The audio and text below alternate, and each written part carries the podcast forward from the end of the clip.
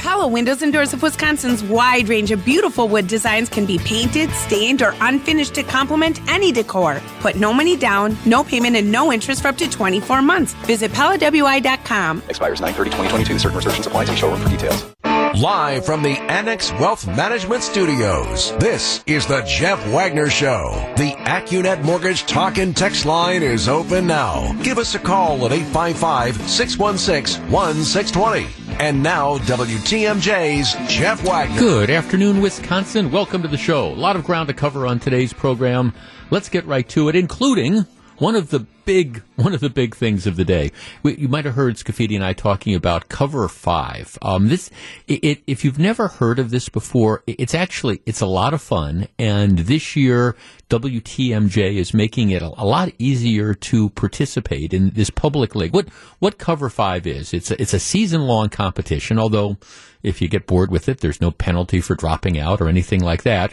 Where every week, what you do is you pick five football games against the, the spread. And the spread is, of course, the line of you know who's the favorite and who's not. So, for example, the way and then you, you accumulate points. You got to pick five games. So, if the Packers are three point favorites over the Vikings and the Packers win by 10 points, what you do is you get seven points. The, the, difference between the three points they were favored by and the 10 points they won by, 10 minus three, let's see, carry that, it's seven. So you, you get seven points. And it works the other way as well. If you're on the wrong end of one of these, you pick, I don't know, a, a, team that's favored by 10 and they lose by 20, well, then, then you, you lose 30 points. The, the difference, the 10 that they were favored by and the 20 they won by. And it's, it's just kind of a, it's a fun sort of thing unlike fantasy football, it really doesn't require that much time. I mean, you don't, ha- you just, you, I, I, do it in about five minutes, which probably explains sometimes how I end up. But it, it's, it's just a fun thing to do. And we are encouraging people to sign up on some of our, through our WTMJ leagues. Matter of fact, I got this note from my boss the, uh, yesterday saying, well, we're going to have a competition, see who signs up the most people, WTMJ or ESPN. Well, e- even though our, our, our, listenership on WTMJ is significantly larger than on ESPN, people on ESPN have very, very dedicated, very, very um, devoted, and I think there's like a, there, there's more signups right now on ESPN. So if you're thinking about doing this, we would encourage you. So here, here's how you, you do it. You join Cover 5 for free either at cover5.com or on the free Cover 5 app for your chance to win $100 per week. Again, you pick five games each week, and the best score against the spread throughout the regular season wins a $400 Ticket King gift card. Join the WTMJ contest on the Cover 5 app and cover5.com for free. Pick five football games against the spread each week all season long. Here's what you do. If, if you want to make it easy, you can just go to our website. It's WTMJ.com. You'll see a contest page. Click on that. You'll see cover five. Click on that. The code is WTMJ22. Get it? WTMJ, the call letters of the radio station, and 22 because it's 2022 and then you can you can sign up and whoever again has the highest point total each week wins 100 bucks and a $400 ticket king gift card for the person that wins the season. And even though I can't win the $100 a week and I can't win the $400 ticket king thing at the end of the year I, I'm registered to play under my own name. So you can follow how well I do and compete against me and mock me when I go down in flames as I have the last couple years. So it's cover five. The, the promo code, the invite code is WTMJ 2020. Uh, the pre, promo code is WTMJ22. That's what you need to get into the contest. And you can do it through our website or just cover5.com. So should be a lot of fun and we encourage people to participate. Jeff, I just joined and made my picks. All right, great. See, that's, it is that easy to do and it's a fun thing and we're encouraging people to do it and there's no cost. And, and again, it's one of these deals where nobody is, go- the cover five police aren't going to come out and grab you if you've decided that, okay, I'm, I'm, uh, this, it's too much work or it's not enough fun or I'm not enjoying this and you want to bail. That, that's okay. You don't have to pay to get in it. It's not a contest like that. But if you do well in a particular week, you get hundred bucks. Can't go wrong with that. And you have a little bit of fun picking games against the spread. And if nothing else, it's bragging rights. So WTMJ 20 2 is the code to sign up, and hope a lot of people join it. All right. We'll remind you of that one more time. Something else that I want to remind you of, if you follow me on Twitter, it's at Jeff Wagner 620. There is what we used to call flagrant acts of journalism being committed by a Milwaukee website called Wisconsin Right Now and it is a conservative website. But what they've been trying to do is fill in some of the blanks that, for whatever reason, the mainstream media has chosen to not cover in the ongoing election process. Now, Tony Evers has maintained since he took over as governor that his goal is to reduce the Wisconsin prison population by 50%. Now, I think that's crazy. But the only two ways that you can reduce the Wisconsin prison population by 50%, first is to appoint judges and support district attorneys who won't lock up criminals. Well, okay, how how well is not locking up criminals working out for us?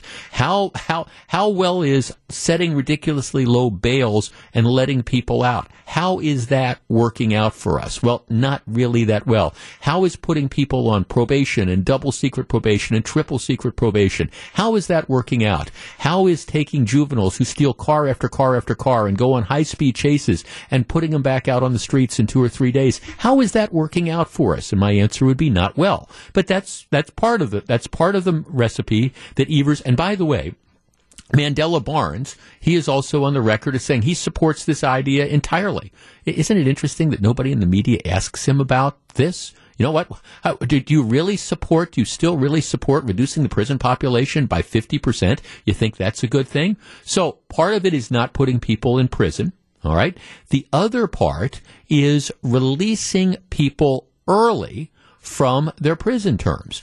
And the, the argument has been, oh, the, the only people that we're releasing on parole, you don't have to worry about it. It's, these are nonviolent criminals. These are people who, you, you don't have to worry about this. This, they didn't do this, any bad stuff. And the implication would be, you know, we've got people that are, they're, they're there for 25 years on sentences because they sold a little pot, which is, of course, the big lie. That, that's not, that, there, there might be that unicorn. There might be a couple people there in that category, but that's not the majority. That's not even close to the majority of people who are in prison. And what it's now turning out is that the Evers administration and through their parole commission is releasing a ton of people, including a lot of dangerous people. So Wisconsin right now has been highlighting this. And what they found is that they've released at least 884 convicted criminals early, including, get this, 270 murderers and attempted murderers, and more than 44 child rapists. And what this website is doing on a daily basis now is they're starting to highlight some of the people that Tony Evers' administration has made the decision to release early.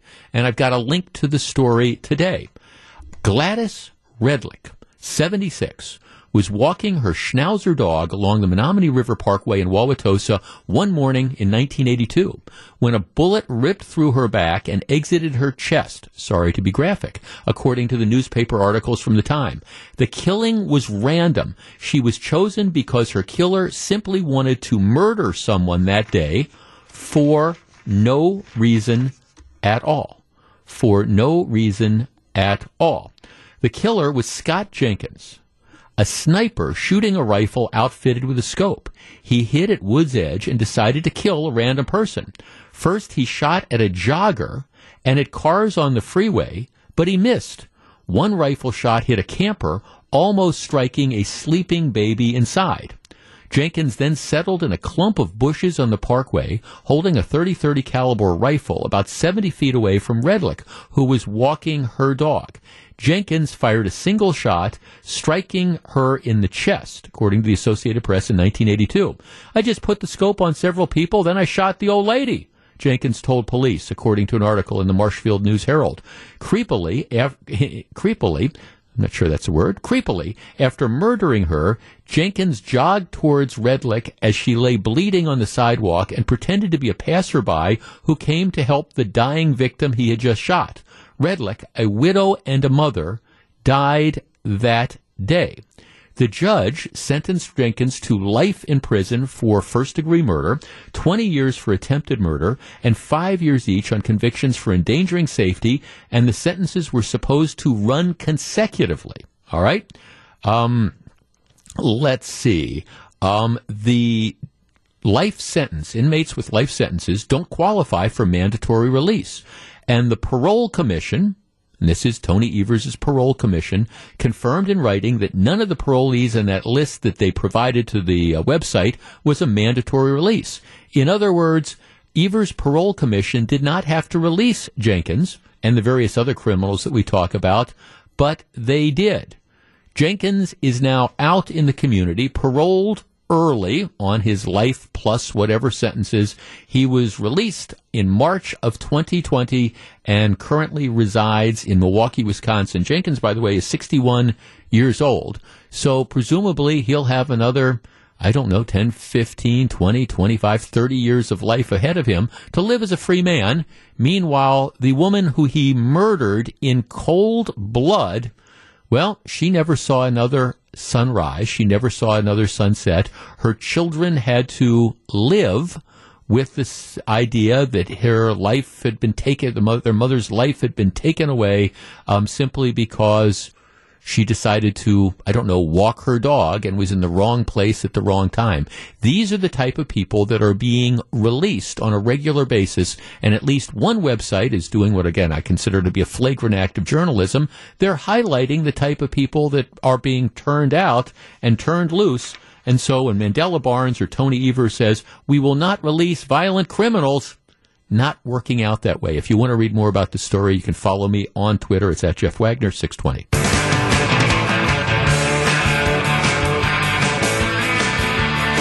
Hey, Wisconsin, the leaves are starting to fall, and you know what that means? It's time to get your home prepped for winter, and it's time for Wagner's Home Improvement Showcase, presented by Great Midwest Bank. This week, we're featuring Bruce's team, senior real estate specialists. Visit their website at brucesteam.com. It's Wagner's Home Improvement Showcase on Wisconsin's radio station, 620 WTMJ. All right, I'm sorry, my blood pressure is going through the roof. My producer, Charlie, behind glass windows, which is good because this is another one of those days when my head is ready to explode explode.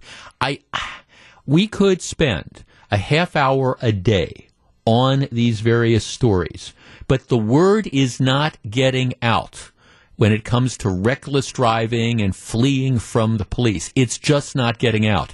And part of the reason is because there are no consequences for doing this.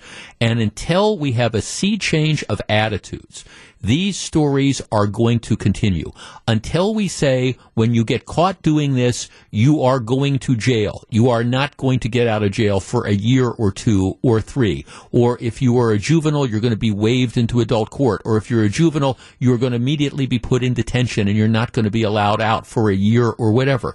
Until we do this, we are going to have these stories, one after another, that put all of us at risk and, and it's not just, oh, you've got a bunch of punks that are driving and fleeing from the police or whatever. It's when they do that, they put all the rest of us at risk. So three stories, not one, not two, but three stories from the last, well, it's not even 48 hours. All, all we have to do is go to the Fox 6 website in this case.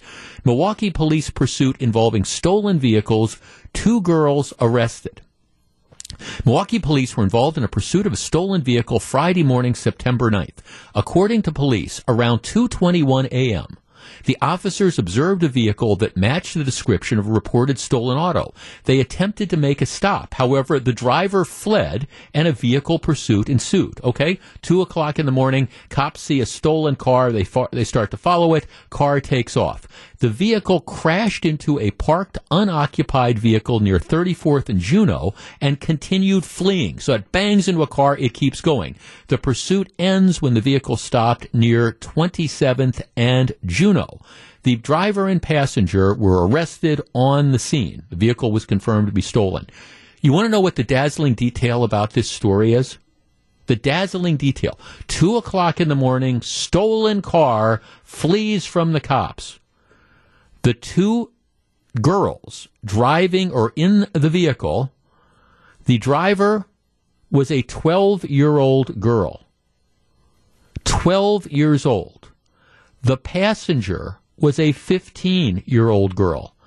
I and I, I think I've got it right. But even if even if there that's the way story's written. But even if it's switched around, a 15 year old girl and a 12 year old girl, it's 2:30 in the morning. You've got these two punks out on, driving a stolen car who take off and flee from the cops. Now there's so many different questions you can ask. Where are the parents? You know, can, you know, you, you don't know your 12 year old daughter is out, you know, driving on the streets in a stolen car and fleeing from cops at two in the morning. Well, if that's the case, I'm sorry, you are a lousy parent. But the idea of just taking these kids and turning them back loose into their to their parents who don't care about them to begin with or at least have no control over them. That's not an answer. You do this stuff you either get waived into adult court if you're the 15 year old and you're driving, or at the very least, you go to juvenile detention and you stay there for a long period of time. Putting these punks back out on the street, okay, doesn't make things better. All right, story number one. Story number two. If you can hear again, my, my producer is cringing because he knows the head's about to explode. Milwaukee police chase crash. Two arrested. Two people were arrested after a Milwaukee police chase and crash that happened Wednesday night, September 7th. According to police, officers saw two people firing shots near 46th and Fairmount before getting into a car and driving off. The officers tried to stop the car. The drivers did not stop, and a pursuit ended around 10:20 p.m. The chase came to an end near Fond du Lac and Capitol, more than a mile from where it started, when the fleeing car ran a red light, hit another vehicle. Police say all occupants of both vehicles, including the two, were arrested, taken to the hospital. The driver and the passenger of the fleeing car. Now, this is again, they're they're involved in a shoot 'em up on the streets. Cops come, they take off and then run through a red light, slam into a car. 17 year old Milwaukee boy and 27 year old Milwaukee man, two guns, suspected narcotics were arrested, were found. 17 year old with a 27 year old, they're shooting up the streets of Milwaukee. They've got a bunch of dope in the car. They've got guns and they're out on the street. Both of them should be in jail and they should be in jail for a long period of time. It gets even better. Third story. Third story. Driver crashes into apartment building while fleeing from police. A driver fleeing from police crashed into an apartment building near Miller Parkway and Burnham Street in West Milwaukee. Uh, da, da, da, According to police, the pursuit began as officers attempted to conduct a traffic stop for reckless driving. The pursuit was canceled after the um, driver gained distance. So, in other words, the driver is driving so fast that he's pulling away from the cops and they decide, okay, we, we can't continue this. A short time later, officers were flagged down by a citizen who let them know that the fleeing driver had crashed into a building and he is at large. I'm looking at the picture on the Fox 6 website. It, they drove the car into a building and ended up running. No one in custody. Police say there is no danger to the public. Of course, there's a danger to the public. Of course, there is a danger to the public because the guy who led police on a high speed chase, drove the car into a building, is still on the street. Of course, he is a danger to the public. Every one of these people is a danger to the public. And this happens. These are just the three stories that I, I, pulled out in the last 36 hours or so. You know that there's a ton more of these that are out there. Every one of these people is a danger to the public. Every one of these people, whether they're 12 years old or 15 years old or 17 years old or 27 year old or however old, needs to be off the street. Because until we start arresting people and putting them in behind bars for at least a period of time, they're never going to get the message that this is unacceptable. And their low life buddies and all the other people that are out there stealing the cars and driving away from the cops and things like this, until the word gets out that we're not going to fool around with this stuff anymore. We are all at danger. So sorry that the public is at risk. It's at risk as long as these people continue to be on the streets. When, how many more people have to die? How much property has to get destroyed before people realize this and we start getting serious on this foolishness? Here's a text. Jeff, can I just say thank you for continuing to talk about the terrible driving in Milwaukee County until something is actually done about it and we start seeing a trend in the right direction. The story needs to be continuously talked about as you do. Thanks for all your reporting on the subject. Absolutely. Th- This is, this is a major, you want to talk about a public health crisis. This is, is it. And this happens multiple times a day. Doesn't matter whether it's two in the morning or two in the afternoon. You've got punk kids driving stolen, a 12 and a 15 year old at two o'clock in the morning, for God's sake, leading the cops on a high speed chase. But that's just the tip of the iceberg. And the problem is nothing happens. They're back out on the streets three days later to steal more cars or do the same things. Until we wake up and realize that what we're doing now doesn't work, until judges recognize that they've got to start putting people behind bars, until district attorneys recognize they've got to start prosecuting people and or waving them into adult court, until we have public officials that start to say, okay, we're going to hold other officials accountable, this is going to continue to happen and you could be a victim, I could be a victim, the people close to us could be victims. You know, we shouldn't have to wait until one of these 15 year olds blows through a red light and hits and kills a family heading for a fish fry. Is that too much to ask? Okay. There we go. Green Bay opens their season Sunday at Minnesota, and we've got you covered. Greg Matzek gets you ready for kickoff with Green Bay game day at noon on 94.5 ESPN Milwaukee. Then after the game, Ga- Gabe Neitzel, Homer, and Mark Tauscher have three hours of reaction on Pack Attack post game right here on News Radio 620 WTMJ. Get the best game day coverage this Sunday and all season long on 94.5 ESPN and News Radio 620 WTMJ. Okay we have been talking about this off and on for a couple weeks, but the more details that come out, the more aggravating it gets, including this what me worry attitude by some members of the city of Milwaukee. Everybody probably remembers the story. Now, in, Milwaukee, let's back up for a second. There are 20 different what they call lift bridges bridges that go over the Milwaukee River that have to be raised from time to time as boats are passing, you know, down the river. Okay, so that's that's the deal. We all know this story. Early August, what ended up happening is there were there was a, a couple, um, Richard and Rosemarie Dujardin, who were visiting from Rhode Island. Okay, so they're in Milwaukee. It's around the, the noon hour or so, and they are walking to church. Okay, before they go back to Rhode Island, they're, they're going to go to church. So they are walking across the Kilbourn Avenue Bridge. Now, again, kind of picture this. You know, Kilbourn Avenue is one of the major east-west streets in Milwaukee. It's sort of by the oh, what I would call the Performing Arts Center, and you know, you go down and you hit the Milwaukee Panther Arena, things like that. So they're walking along the bridge. Now, I'll get to this in a minute. The details are still a little bit cloudy, but what it appears happens is that they're on the bridge. They're both on the bridge. The wife, she's walking a little bit ahead of, of the husband, but it appears that they are both on the bridge when all of a sudden the the lights start to to uh, you know go on, indicating that the bridge is about to be raised. The uh, barricade to block cars from going on there appears to go down. Now there, there's I'll get to this in a minute. I guess there's still some question, the witnesses appear to suggest that they were both on the bridge. So in any event, the way these bridges operate is they're they're divided in the middle and they raise. Okay, so they they go up on either side. So you, you get an incline. The wife, she's more than halfway past when the bridge starts to go up. She's able to run off off the bridge on the would be the west side of Kilbourn. The 77 year old man who is lagging behind his wife, who is admittedly hard of hearing and might have been like looking at his phone or something because he's looking for directions as to how to get to church. He's, I think, still on the going up side as the bridge is raising. So uh, there, there's witnesses that are trying to like get to him, but because of the incline, they can't get to him. The guy ends up kind of sliding to the side of the bridge where he grabs hold as the bridge is being raised and he is ho- climbing, holding on for dear life. Literally, for dear life. He holds on for a little while. Ultimately, he loses his grip. He falls. He dies.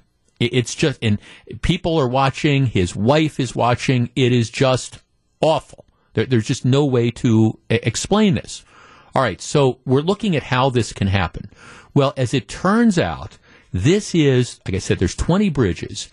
Um, this is one of 10, 10 of the bridges are not manned. By that I mean in the bridge tower, there's not an actual person that raises and lowers the bridge. What these are is there are cameras that watch the bridge and then there's one bridge operator that sits in a remote location and is responsible for looking at cameras to determine if there's anybody on the bridge. And obviously, if there's somebody on the bridge, you're, you're, you don't, you don't raise it. Well, we, we don't know. Okay, so yesterday in front of the Common Council, they're, they're talking to the, the supervisor of, of, all of, of this, the head of the department, uh, the interim head of the Department of Public Works, who apparently says that, that he hasn't he hasn't even talked to the, the guy that was supposedly responsible for controlling the cameras. He hasn't even talked to him yet, you know, to, to ask, you know, what happened. But there's somebody who's supposed to be watching the cameras, and obviously the person that was watching the cameras, I don't know if he wasn't paying attention or if he was distracted, he or she was distracted or whatever, but they, they missed it. And so the bridge ended up going up and this guy ended up dying. So they haven't talked to him. One of the reasons we don't know even more what happened is because while they have cameras that, that are out there, the cameras, the, the, whatever the cameras see, the video they shoot is not recorded. It's, it's not recorded. So, you know, like a security camera, for example, typically there is a period of time, maybe it's 12 hours, maybe it's 24 hours or whatever, but you can go back in and you can say, hey, uh, you know, we, we want to, your, your, your convenience store was just robbed. So what we want to do is we want to go in, the police can say, let's, let's look at the security footage. And you can go back and you can say, okay, this is three hours ago. We, we've got the security footage. This is the person wearing the black ski mask that went in. This is what they did, right? You, you can go and you can recreate it. The, in the city of Milwaukee, these cameras do not record footage.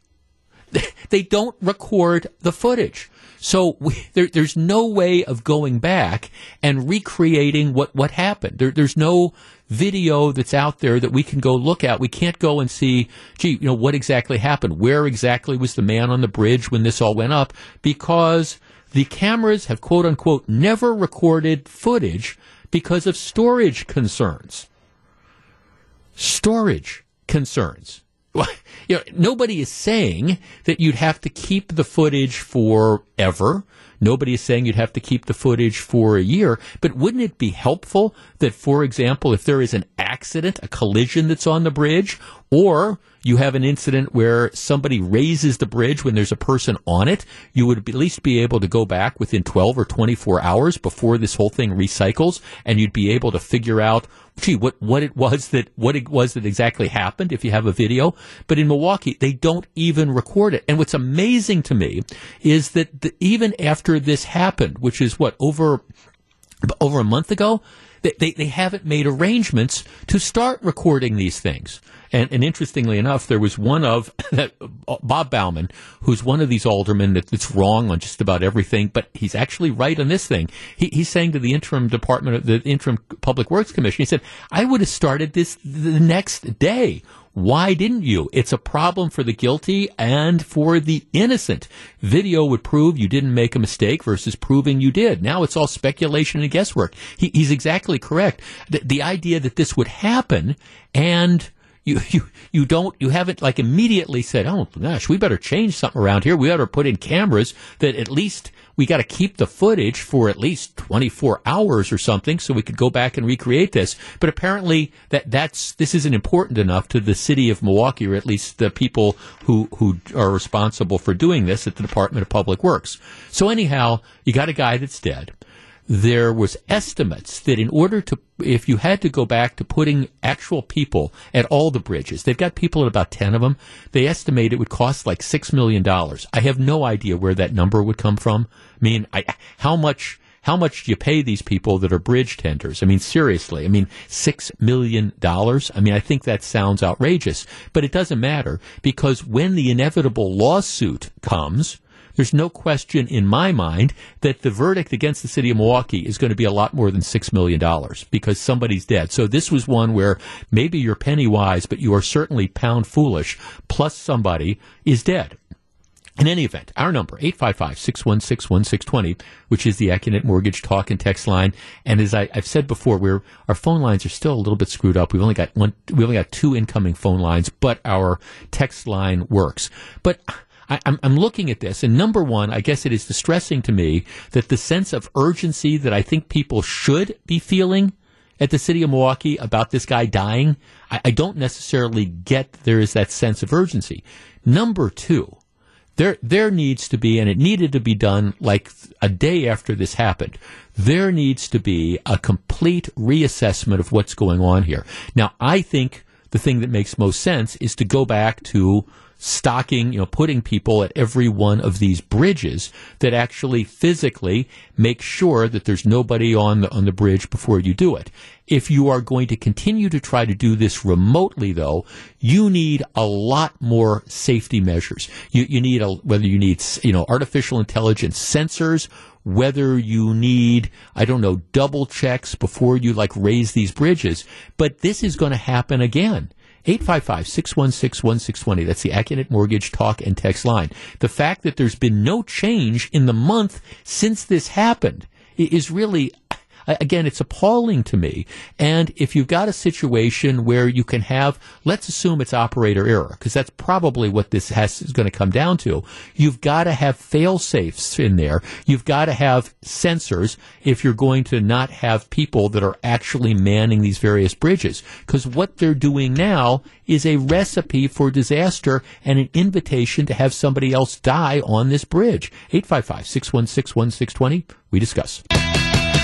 One of our texters says, well, Jeff, it, it, would be astronomical to store all this video forever you know, uh, but I, am not suggesting that.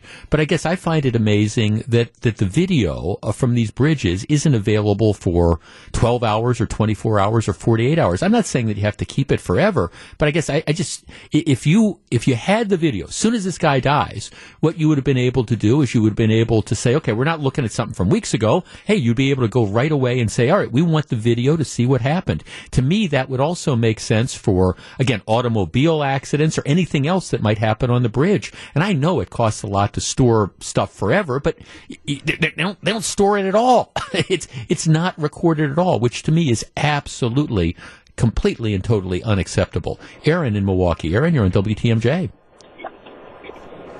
Hi, uh, thanks for taking my call, Jeff. Sure. I, I've lived at the first bascule broad, uh, the Broadway bascule bridge for the last 16 years, and you know, I've walked across it quite a few times. That's I'm really surprised to hear that only 10 out of the 20 are manned, uh, you know, with an actual real person. You know, I've been across that bridge and they're they're putting the gates down, and I have to wave my hands at the at the windows where the operator is, and you know, before the gates go back up and let me off the bridge. Yeah.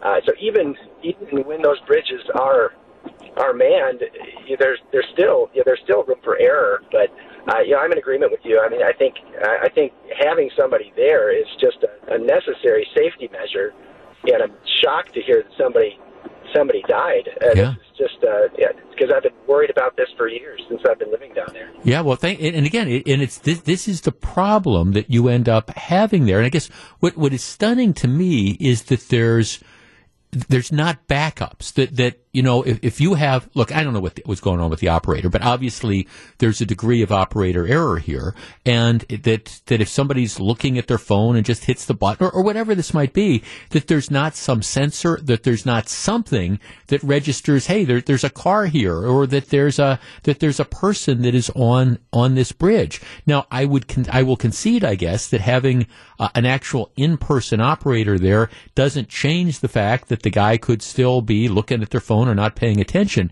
But at least under that situation, if you have somebody there on the scene and they realize that they've started to raise the bridge and there's still somebody on there, there's somebody right there on the spot that they can hit that button and can stop this as opposed to what, what just happened, which is the automatic thing. And again, for everybody who says, okay, well, we want to make this about cost, tr- trust me, when the inevitable lawsuit gets filed, if the city thinks it saved $6 million by, uh, again, not having people at these various bridges, and I, I, I, still have no idea where that number would come from. That seems to me to be an extraordinarily high number.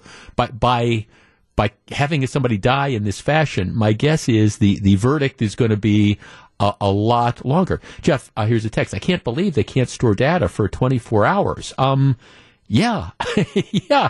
I, mean, that, that's that's it. Nobody's saying that you have to store this stuff forever, but if you recycle it, you've got that point. Um, our, it's just well, you know, people are saying, well, look, that, uh, you know, there, maybe that there, this is just a freak accident. Well, I hope it's a freak accident, but it's something that, that can certainly happen because you don't have the, the safeguards in, in place.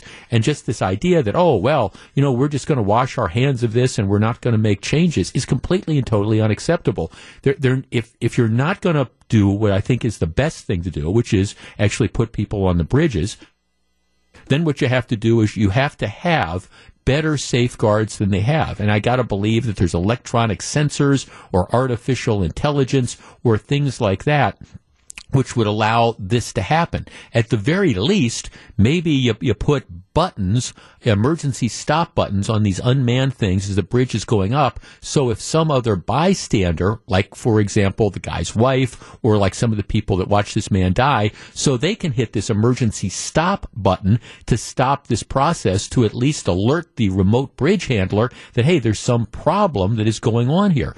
But this idea that well, you know, it's just we, we've done this for years and we haven't had a problem. Well, okay, sounds to me like you haven't had a problem out of dumb luck more than anything else.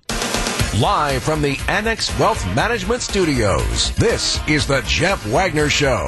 And now, WTMJ's Jeff Wagner.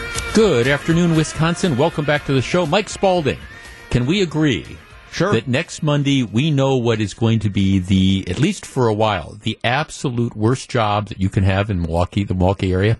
Uh, next Monday, as in the 12th or the 19th? As in the 12th. What's going to be the worst job? The receptionist at today's TMJ4. It's not going to be a pleasant one. For now, now we, we, we, need to go just a little bit of background on, on this. Um, for 57 years, the soap opera Days of Our Lives has aired on Channel 4 at at um, twelve noon, right? Twelve? No, one o'clock. One o'clock. One o'clock. One o'clock. We we have it here, and you and I periodically we've kidded around because it's on one of our monitors because of today's TMJ4, and uh, you, you, look over and there, there's always there's always people in bed. That, that's it. About half the show seems to be people people in bed. Right, right, now, they're not in bed, but they're both wearing robes with no Right, they just got out so, of bed. Yeah. right, they just got out of bed. Right, exactly. That that's kind of thing. So you always kind of wonder what's going on. Or sometimes there's somebody that's like tied up. They're mm-hmm. like in prison somewhere. We always wonder what's that going on. But anyways, it has been a mainstay for 57 years, and people. I always think back to my my grandmother, and, and she just loved what she would refer to as her stories. Oh, that, yeah. that was it. I, I you, watch the, the stories, you know, and you could relate to that and stuff. And and I even admit, I mean, I remember when I was in law school a number of years ago, they used to, and this is before you know the we at Marquette Law School in the late seventies and early eighties, there was like one break room and there was like one TV, and and General Hospital used to be on. So that that's it. You kind of you, you had no choice but to watch General Hospital if you wanted to. So I, I understand how people can get wrapped up in mm-hmm. this, but we know the love that people have for Days of Our Lives because, as you and I can attest, if Channel 4 ever preempts Days of Our Lives, people go absolutely bat you know what crazy. Yes. And they, they call September 11th. All right? The Twin Towers are attacked there were people calling up to complain that Days of Our Lives have been preempted. I, I, a lot of people calling up. So, I guess I hadn't realized this, but I was just looking at the, the crawl that was going across. Mm-hmm. Starting Monday, Days of Our Lives will no longer air on Channel 4. NB, it won't, and it's not Channel 4's decision, but NBC is taking the soap opera and they are moving it off free TV and they're putting it onto their streaming service Peacock that you have to pay for. um, and they're going to be replacing it by with something called NBC News Daily. But if you tune in Monday at one o'clock to see Days of Our Lives and whatever's happening with Ever, it it ain't going to be there. Yeah, I'm I'm preparing some language for our people to use just in case on Monday when the phone calls inadvertently end up on the radio side, we can explain a little bit about what's going on. Uh, yes, here, here's what they say. This is what the, the chairman of NBC Universal Television Streaming says. The move is going to maximize the show's already massive reach while also freeing up space for NBC content. You're shaking your head here.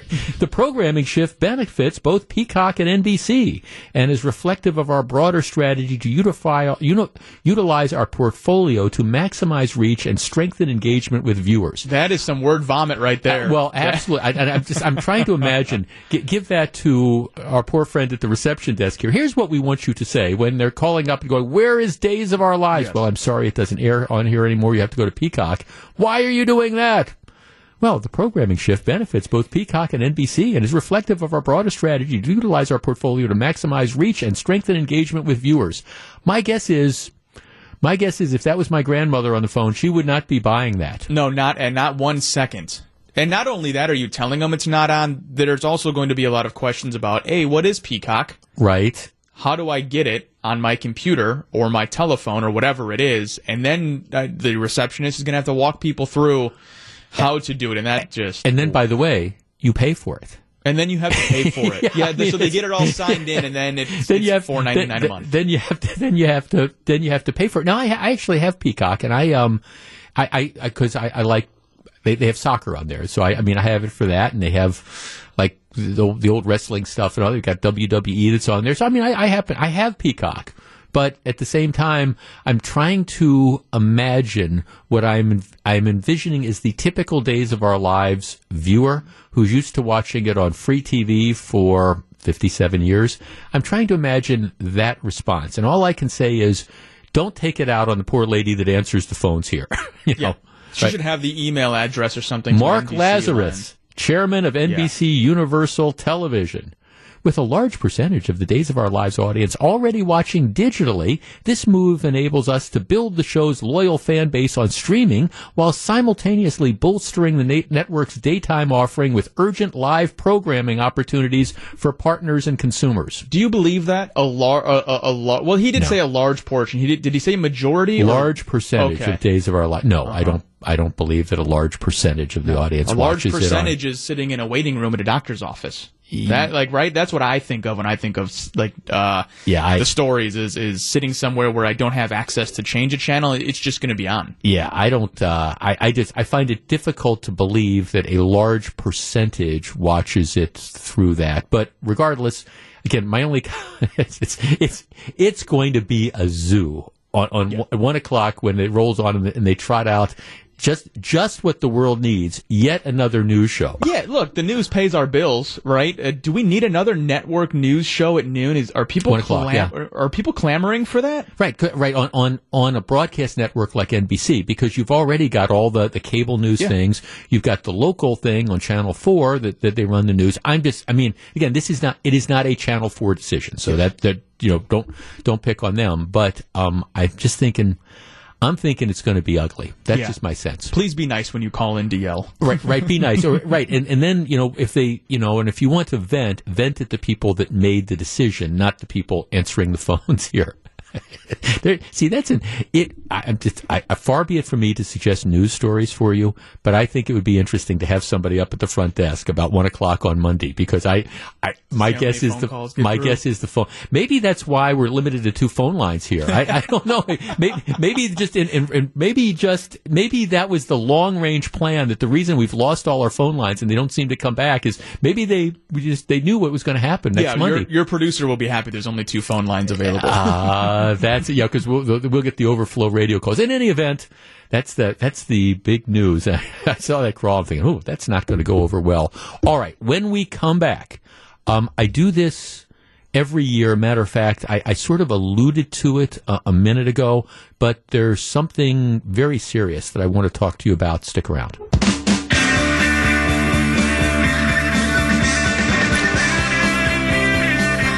all week as I've sit down and I prepare to, to do the show, I, I, I look at all sorts of stories. And I, by the way, I understand the big story today is the passing of, of, Queen Elizabeth. We talked a little bit about that that yesterday, and I understand there's all sorts of stuff that's going on with regard to the the elections and all the political stories that are out there, and, and all the other news, the border, all that sort of stuff. I, I understand there's a lot out there. It is interesting to me though that all week I have been looking for this, and I have not seen a single story yet. And I'm not saying it's not going to happen, but this Sunday, two days from today, yes, I, I, understand it's the you know the the Green Bay opening football game and things like that. So I understand I understand that's what's going on.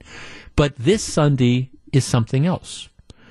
Today is September 9th, which means Sunday is September 11th which means this will be the 21st anniversary, if you want to use that term, of the September 11th terrorist attacks. And I think it's really interesting because, and maybe we're going to see something between now and then, but at least as of now, I, I, haven't, I haven't seen anything, not in the electronic media, not in the print media. It's just nothing for what I think was arguably the seminal event of many of our lifetimes. You know, we've talked about this before. It, depending on how old you are, there are there are certain events that you always remember where you were, right? If you were, I, I wasn't around then, but my, my parents always talked about that. They remember where they were when Pearl Harbor was attacked. All right.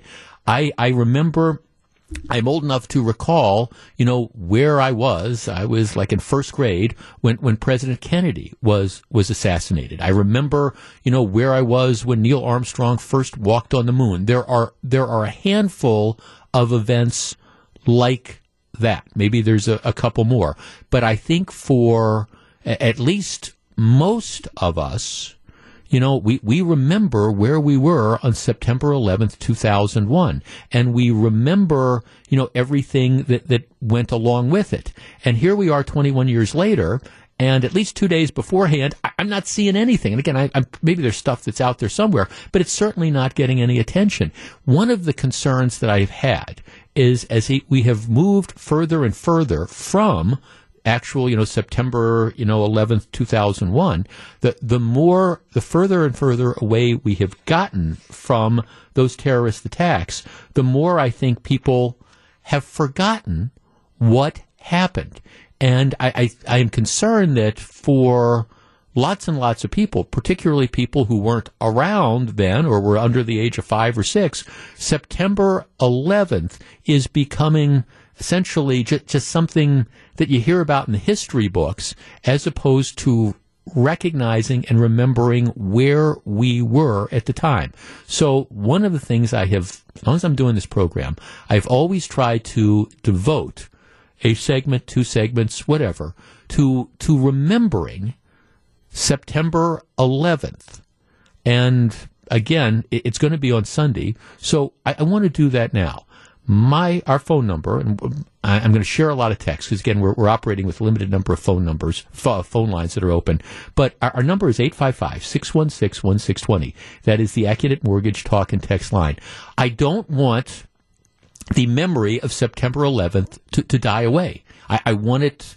I want it to be refreshed in all our, our minds because I think there's so much we can learn from that and remember and the reactions and all that. So my question is, where were you on September 11th when the towers came down? 855 616 1620. That is our talk and text line. We'll take your texts and we'll take the calls as well. But it, it's coming up in two days. There, it's, it's been, it will have been 21 years. And I, I'm already kind of afraid that this is that event that was so dominant in so many of our lives is already being pushed to the to back burner of history. And we can't let that happen. 855-616-1620, which is the Accunet Mortgage Talk and Text line. Back to discuss in just a moment. On that fiery day when the towers gave way, New York had her heart broke. New York had her heart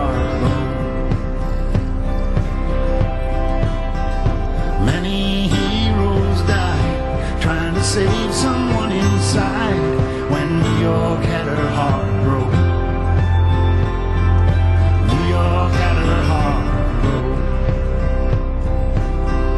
And I was there that day, and I don't know what to say, except New York had her heart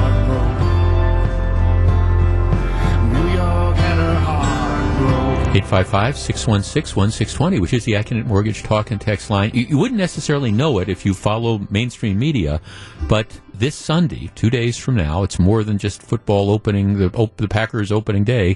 It is the 21st anniversary of the terrorist attacks on September 11th, the terrorist attacks on New York and the Pentagon, and and, and yet I, I, get the sense that we're forgetting this, and we, we can't ever allow that to happen, and that's why we're devoting a couple segments of the program this afternoon, and we're going to carry this through the news, of course, as to you know where you were on September 11th, 2001. Let's start with Steve. Steve, you're on WTMJ. Good afternoon. Uh, good afternoon, Jeff. Uh, thanks for bringing this up again. Uh, uh the company I work for, we do a bunch of uh, various castings, and I was at uh, Rolls Royce in Indianapolis in the lobby that morning, and watching the TV in the lobby. All of a sudden, we saw the planes fly into the twin towers, and yeah.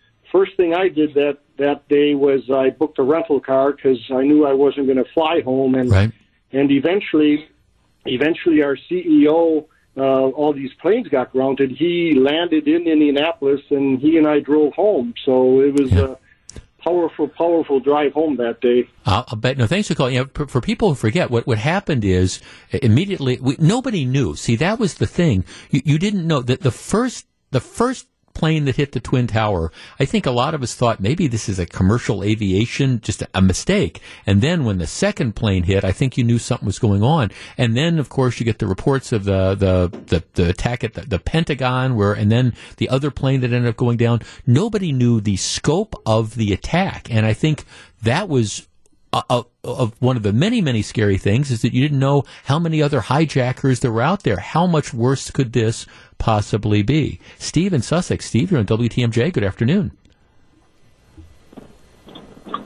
Good afternoon, Jeff. How are you today? I am well, thank you. Where were you on September 11th, 2021? 21. Well, actually, I was a member of the 128th Air Refueling Wing from Milwaukee here, and we were out in Portsmouth, New Hampshire, and that evening we were supposed to be flying just a regular training mission, uh, refueling some heavy uh, transport aircraft. We were flying out of Pease Air Force Base there. We were staying at a Hampton Inn in Portsmouth, and as everything was happening, obviously we were watching it, my crew and I on TV, and uh, my aircraft commander got a call. Um, asked us to come in right away, and because we were one of the only aircraft uh, air refueling tankers that were full, ready for the evening's mission, they asked us if we could launch immediately, and we were the one of the first ones up over ground zero after it happened. Wow. Wow. And of course, no, nobody knew what exactly was going on then, Steve, right? I mean, it was, we, we did not know the extent of this. We just knew that this country was under a terrorist attack.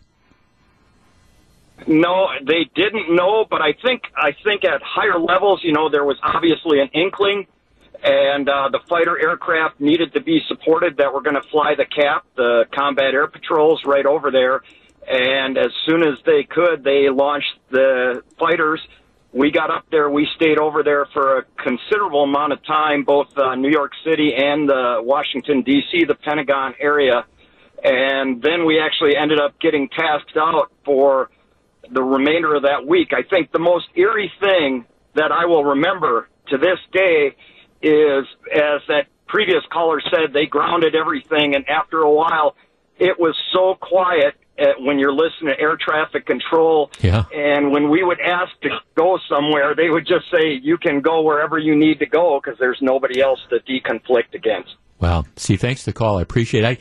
I, I had, I had a, uh, friends who were coming back from Europe who were you know, in midair, they're over the Atlantic, and they ended up getting diverted to Nova Scotia, I believe, and they ended up spending a week in Nova Scotia. It was just they were like in a high school gym that they opened up because the air traffic was shut down. We're going to continue this um, for for a while, uh, in the next segment or two, because I, I, think it's just important that we not forget 855-616-1620, and we're going to share. I'm obviously being swamped with uh, texts as well. I'll share a bunch of those in just a minute as well. Right now, WTMJ News Time is is 132. From the WTMJ Breaking News Center, here's Mike Spalding. Thank you, Jeff. King Charles paying homage to his late mother, Queen Elizabeth, during his first public comments since her death on Thursday. The king beginning his roughly 15 minute speech by thanking his mother this morning and her influence that he had or she had on him. Elizabeth had served as queen for the last 70 years. Charles assumed the throne immediately upon her death. New signage and more operators could be coming to Milwaukee's lift bridge system after a man was killed in August when the Kilbourn Avenue bridge began to lift up while he was walking across. The city's public works commissioner Jerrel Kruschke tells WTMJ they're also considering adding more cameras. And jurors serving as part of the homicide trial for Darrell Brooks will be allowed to drive the parade route. A judge in Waukesha County ruling Thursday that jurors will be able to see the half mile long route in which Darrell Brooks took when he drove his SUV through the parade last November. Six people were killed, dozens of others injured. That trial is expected to begin next month. Time now for some news about your money and the WTMJ Drake and Associates market update. The Dow up right now 400 points at 32,174. The Nasdaq's up 240 at 12,102. The S&P 500 500 that is up 61 points at 4067. WTMJ, PellaWY.com, time saver traffic. Things looking pretty good on the roads this afternoon. 94 outbound downtown to Highway 16 will take you 17 minutes. 4145 southbound Highway Q into the Zoo Interchange is a 14 minute commute. 43 inbound Brown Deer Road to downtown, that'll take you 12 minutes, while 94 inbound Layton Avenue into downtown, that is a 7 minute ride. Traffic is sponsored by Hall Mazda Milwaukee. Visit hallmazdamilwaukee.com. If you see something we should know about, call the WTMJ Hall Mazda traffic tip line at 414-203-8100. We discover the road at Hall Mazda during Mazda's season of discovery. Your WTMJ five day forecast mostly sunny today, high of 84 degrees. Overnight tonight, mostly cloudy, low 65. Tomorrow, cloudy skies, isolated showers are possible, a high about 81. Sunday, mostly cloudy skies and rainy, a high 70. Monday, scattered showers and breezy, a high 68. And on Tuesday, mostly cloudy skies, a high of 72 degrees. In Whitefish Bay, it is 80. In Mequon, it's 79. In Milwaukee, it's 80 degrees. I'm Mike Spalding, Siding Unlimited WTMJ News Time, 135. Where were you 21 years ago Sunday? We continue the conversation. On that fiery day when the towers gave way, New York had her heart broke. New York had her heart broke. This is Jeff Wagner, WTMJ. People are asking. That's um, John Hiatt, who's actually going to be performing in Milwaukee in a couple weeks. One of my favorite artists. Um, the song is called "When New York Had Her Heart Broke." And it's his tribute to to 9/11. Um, and again, I think it, it is one of these indications as, as, to how we forget when we, when we think about September 11th. 20, 2001, 21 years ago Sunday, man. Um, we, we, think, of course, about the terrorist attacks in, in New York City at the at the Twin Towers, the World Trade Center. But but there's more to that. For people who will remember, um, the the first the, the first plane, which was American Airlines Flight 11, that was from Boston heading to Los Angeles. It was hijacked and it hit the first building um, about 7:45 hour time. 8:45 Eastern Time. That was followed, and I think there was a period of time, like I say, for about 15 minutes or so, where you know they were reporting this, and a lot of us the, the initial thought was that this this is an aviation mistake. It, it's you know it's just some how how could a pilot do this and things. And then it was apparent um, nine 8:03 a.m. our time, 9:03 Eastern time. So that's about like 15 minutes later. United Airlines flight 175, which was from Boston heading to L.A., that had been hijacked. That was the second plane that flew into the towers.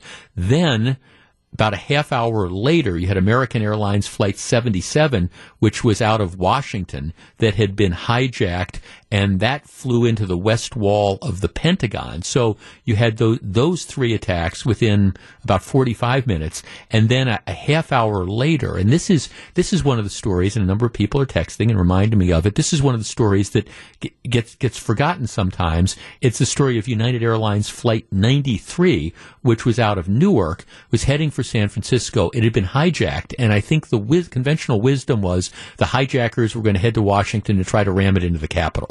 And this is the one where the, the passengers rose up and there was the struggle that ensued, and the plane, you know, instead of being able to, to kill hundreds of thousands of people, the, the plane ended up going down um, in, in Pennsylvania.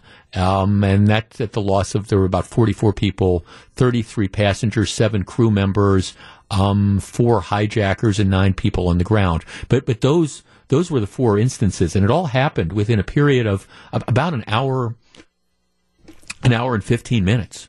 And it's just if you if you think back as to how we all felt. In, in, some respects, it seems like it was forever, but in other respects, it seems like it was yesterday. Okay, let me let me go through. We're just being swamped with text. Let me go through a few of those because I know people are feel very strongly about this. Jeff, I was in college. I was up early that day because I was doing laundry. I was calling home asking my mom where my dad was since he was in Pennsylvania and he was flying to New York City. Um, yeah. Um, let's see.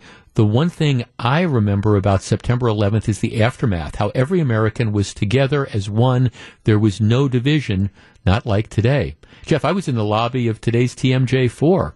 Jeff, um, this is from Matt. I was in my second grade class in Antioch, Illinois. So you were about the same age that I was when, when when President Kennedy died. You remember that forever. Jeff, I was a few months retired. I was watching the Today Show when it was interrupted by the announcement that a small plane had hit the tower. Um, yeah, that's just uh, how how things have changed. Jeff, I was at home watching my newborn grandson, holding him close, wondering what kind of world he was going to live in.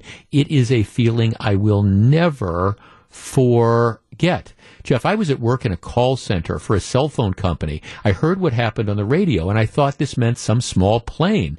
As the morning progressed, many were glued to my radio, and this eerie silence took over at the office that no one was calling in. That place was never silent. Life as I know it changed that day. We cannot forget this is a huge part of our history and something we need to learn from. See, I, I think part of it too was we always felt in the United States that we were immune from terrorist attacks. I, I know that there had been lone wolf bombings and things like that. But but we, I think, had that that arrogance to believe that oh, you know, uh, you know terrorist bombings are, things that, that happen in other parts of the world. That what go that's what goes on in the Middle East, or that's the IRA in Great Britain. And I, I don't think we ever thought that we were susceptible to again not the lone wolf type of thing, but the, the, this organized effort to try to take out our, our institutions. Jeff, I was in Mr. Naring's eighth grade math class. Um, yeah, um, 855-616-1620. Jeff, not only are we remembering 9-11, my son who did four terms, tours in Iraq as a Marine, is throwing out the first pitch at the Brewers game on Sunday. Outstanding. Let's talk to John. John, good afternoon. Good afternoon, Jeff. Uh, yeah, I'll try to get through this. Uh, I'm a retired firefighter. I was on a motorcycle ride with my brother. we were on the Blue Ridge Parkway having breakfast at a restaurant on Mount Pisgah. Waiter comes over, says, plane hit the towers. You know, we've all seen images of a right. little Cessna sticking out of the side of a high rise, you know, so right. no big deal. Comes back a little while later, says, another plane hit. Okay, well, that ended the motorcycle ride. Um, I mentioned that I'm a retired firefighter. My brother-in-law is. Today is my mother's birthday. We ended the ride, ended up watching the news in the Biltmore Mansion. We came off the Parkway, ended the ride, we are heading home. And watched it in the Biltmore Mansion. Mm-hmm stopped at in a little town in Appalachia, get gas at a little, you know, one pump gas station with a, a teenage girl back there. I told her, you always remember today, mm-hmm. the world will never be the same. And how prophetic that was. Yeah. Yeah.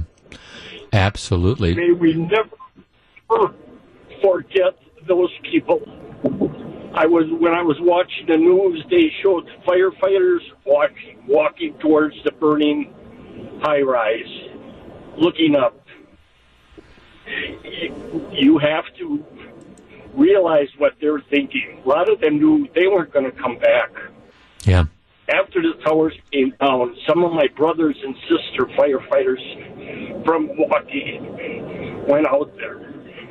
God bless them. Absolutely. God bless you for bringing this up. Like I said, may we never ever forget. And those people that fought on that uh, plane that went down. Right. Oh my God.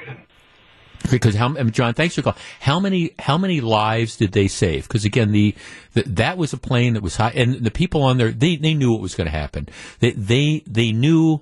I mean, they didn't necessarily know that the plan was to fly it into the Capitol, but but they knew that these hijackers intended to kill a whole bunch of people, and they sacrificed their lives. Um, that's the passengers on United Airlines 93. John, thank you for all you did, and, and that's that's the feeling I think that's out there. And again, it was a little bit of, I, I understand I'm two days early and, and maybe we're going to have all sorts of 9-11 tributes in the media over the course of the next two days. I'm just saying we haven't seen any as of yet. And I wanted to, want to take a section or two of this program and just remember that because it, it was just a life changing thing.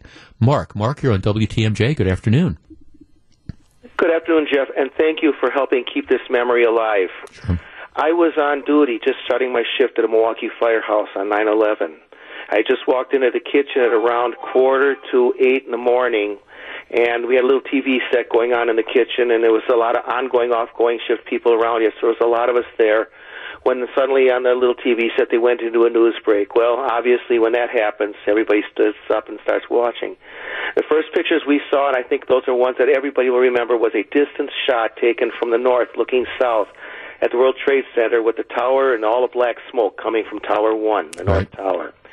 And we all watched that, and they were saying that a small plane had hit the tower. It looked like a small plane had hit. Well, we watched it for a little while, and then he started getting some close-up shots, and almost to a man, we all agreed this was no small plane. This was something big. This is some terrible air disaster that just occurred. And all of us then started thinking firefighting. We all knew that New York firefighters were probably in the world the best at high-rise firefighting, and they are. These guys are awesome. We also knew that this was going to be a really tough, hard fire fight to, for them. We knew that there was going to be a lot of loss of life and people in the building, possibly even injury and death of firefighters who were going to fight it. But New York was going to take care of it. They would knock it down. They would get control of it and be over. And then 17 minutes later, at 9:03 in the morning, the second plane hit as we watched. Right. And I think then all of a sudden it was like, I mean, the language in the kitchen just changed. The atmosphere and the mood changed. And as I made my rounds that morning in my battalion, all I could say is that every man and woman in the firehouse were glued to their TV sets. It was a very somber morning. But I remember one moment of thankfulness that occurred later that evening around 8 o'clock when an AC2C came out. It's a computer aided message system that goes out to the entire department, letting us know that a firefighter whom many of us had known during his seven years with Milwaukee, who was now a reasonably new firefighter in New York, was okay. He had been off duty at the time at home, and he was not there, but then he was on his way down, but he was okay. And then I, I just have to say, then a couple, a couple months later, I did have a chance to go to New York, attended some memorial services and services. The firefighter we knew, we spent an entire day with him and his family, very emotional time. But I can just remember that this is something we can't forget. And I like to remind people that at the War Memorial is a 9/11 steel, a 1,566 pound piece of metal steel from the World Trade Center. We don't know which tower it came from, but it's on display down there with the story about 9/11. So people can go down there and see that if they want to. I know there's one in Kewaskum also. Right.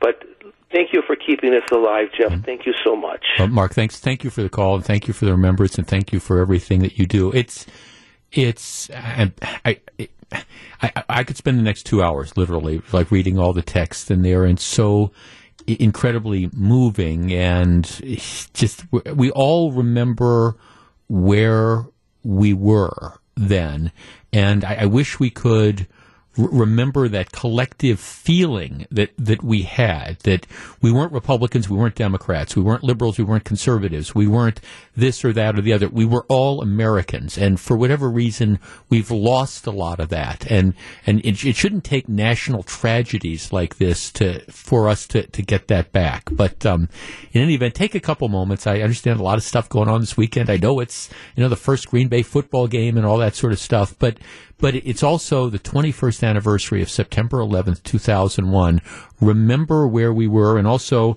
r- remember that there were um, over almost 3,000 people who, who lost their lives that day because of the terrorist attacks. And if we think it couldn't happen again, we're, kidding ourselves. A very special thank you to everybody. I've just literally been swamped on, on our text line with people reacting and remembering to you know where they were on September 11th, and I appreciate it. It's just again, I think it's it's just important for us to always remember all the lessons from that because as time goes on, I, I understand it, it becomes, it recedes in people's minds and you forget, you know, the, the experiences of, of that time, not just that day, September 11th, but also the aftermath of that. And, and I, I really, I do strongly feel that we, we can't forget. All right. I mentioned this earlier. Football fans, Cover 5 is back for the kickoff of football season. Sign up for Cover 5. I'll explain more in just a minute. It's a free to play sports game for season long fun. Join Cover 5 for free at cover5.com or on the Cover 5 app for your chance to win $100 per week. I, I, I play this every year. Here's what you do. You pick five games each week and you pick them against the spread. The best score against the spread throughout the regular season wins a $400 Ticket King gift card.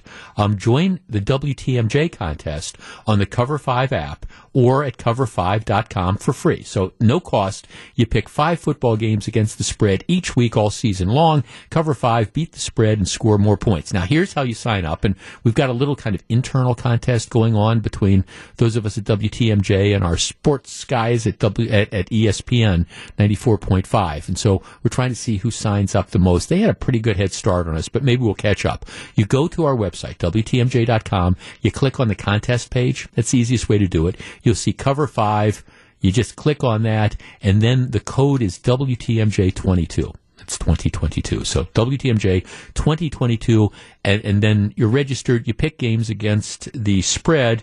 Um, if you win on a, week, a weekly basis, you get $100. Winner gets 100 bucks. It's just a fun thing to do. There's there's no cost.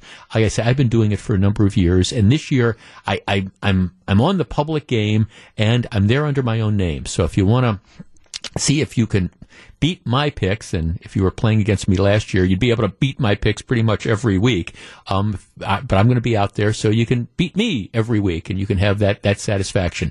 But, um, again, you can register at cover5.com or just go to WTMJ.com, contest page, click on cover five. The code you need is WTMJ22 and you have, um, well, te- technically you can join at any time, but you want to be there for the first week of the season. So do it now while you're thinking about it and have a little bit of fun with it. All right. Speaking of having a little bit of fun, I know that this was kind of a serious conversation for the first, actually, couple hours of the program. We've got some later stuff coming up in the two o'clock hour. And of course, as always, Pop Culture Corner brought to you by Palermo's Pizza starting around 2.30. But interesting stuff between now and then. I guarantee it. Live from the Annex Wealth Management Studios, this is the Jeff Wagner Show.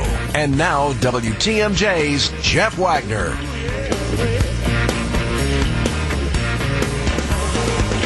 Good afternoon, Wisconsin. Welcome back to the program. So glad to have you with us. Um, if you follow me on Twitter, couple, uh, I got some tweets up, a couple of things we talked about in the first two hours of the program, including the, uh, the, the latest report from Wisconsin right now about the type of people who are being paroled by Tony Evers' administration in the effort to try to empty the prisons. Uh, one of the just dazzling stories, and again, we mentioned it before. You, you can you can spend if you're a radio talk show host in this area, you could spend three hours a day talking about you know all the different car thefts and the police chases and all. One of the staggering ones is one from the other night where two o'clock in the morning, two girls ages twelve and fifteen driving a stolen car involved in a crash following a high speed chase. Um, you know, and of course I've got a link to the story, and of course, my point is that these kids are probably back out on the streets.